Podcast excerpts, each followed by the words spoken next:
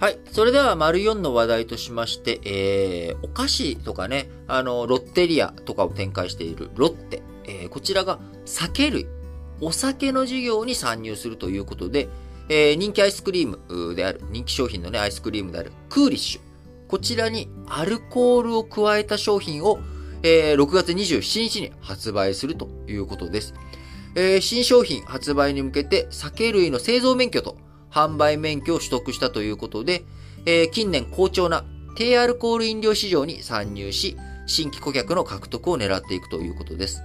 えー、発売するのは、クーリッシュフローズンレモンサワーということで、えーと、クーリッシュフローズングレフルサワーということでね、えー、まあなんか夏のね、爽やかなあ空気感あ漂ってくる、ね、名称からも、なんとなくイメージからもね、えー、出てくるものになりますが、えー、内容量 140ml でアルコール分は5%、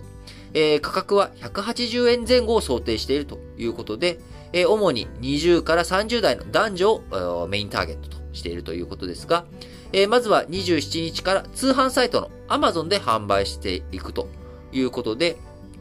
え7月に入ったらですね、一部地域限定で小売店での販売も予定しているということですが、これね、形状が通常のクーリッシュと同じなので、誤った購入を防ぐため、アルコール飲料売り場で販売するということですが、でも、冷凍なんですよね。あの、当たり前ですけど、アイスなんで。そうすると、まあ、コンビニとかで売るの結構難しいですよね。どういう風に置くんだろう。えっ、ー、と、コンビニとかで売ろうとしたら。でも、なんかそういった、なんかね、あの、海辺のね、海水浴客で賑わうコンビニとか置きたいですよね。なんか、なんとなく。えー、イメージ、なんか売れそうな気がしますけれども、えー、実際に今どういう風に売れるのかということ、まあ、今後の売れ行きを見ていきながら、えー、好調であれば、小売店での全国展開も検討していくということです。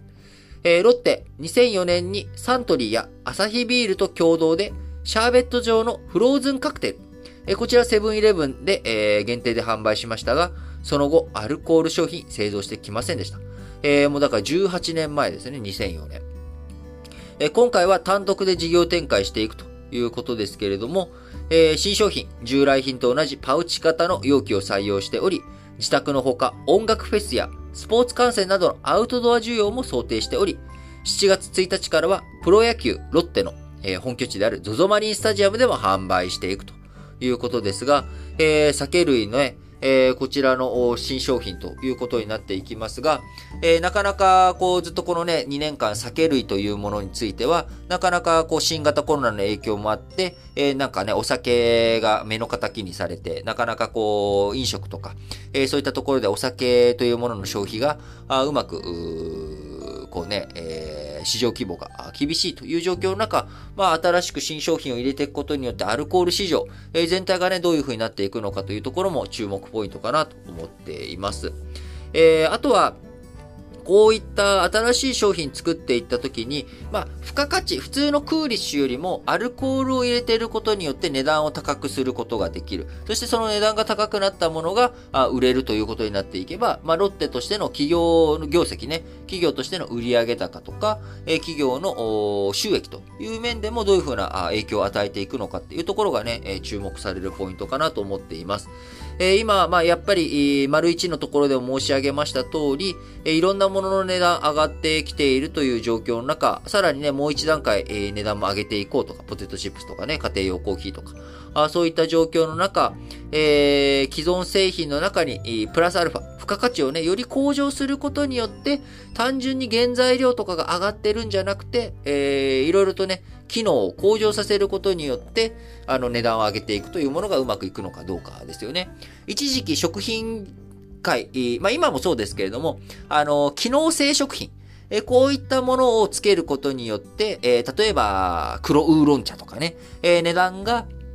普通のウーロン茶よりも高いんだけれども、機能性食品、あるいはね、脂肪がつきにくいとか、まあ、こういった付加価値をアピールすることによって、えー、値段、普通のものよりも高い、えー、値段で売ることができ、まあ、それが消費者もね、まあ、普通のものよりも値段が高いというのは特別な理由があるからだということで納得感を持って購入していくということにつながっていくので、まあ、このアルコール戦略、ロッテのね、え、2004年以来のことだということですけれども、えー、どういうふうに、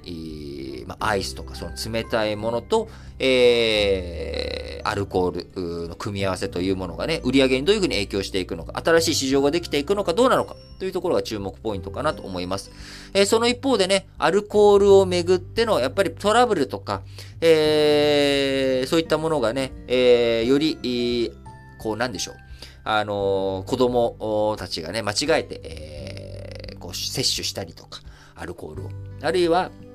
えー、こう、冷たくて、えー、スイスイ、こうアルコールを取りやすくなるのかどうかわからないですけれども、あのまあ、アルコールをめぐっての健康被害とかね、えー、そういったことについては目配りを引き続きしていかなければいけないのかなと思います。えー、どうしてもね、禁止薬物ではないのでアルコールは、ついついアルコールの毒というもの、僕らは軽く見がちですけれども、えー、アルコールというものがね、えー、いろんなその飲酒運転しかり、えー、アルコールに伴ったあ暴力事件とか、あ問題行動とか、えー、そういったこともあり得ますので、まあ、あのー、皆さんね、このながら聞きをお聞きの皆さんは、あの適切なお酒との付き合い方できていらっしゃると思いますけれども、えー、今一度ね、まあ、こういったあアルコール製品とか拡大していく、市場が拡大していく中で、アルコールとの付き合い方とか向き合い方というものもね、えー、冷静に見ていく必要があるのかなと思っています。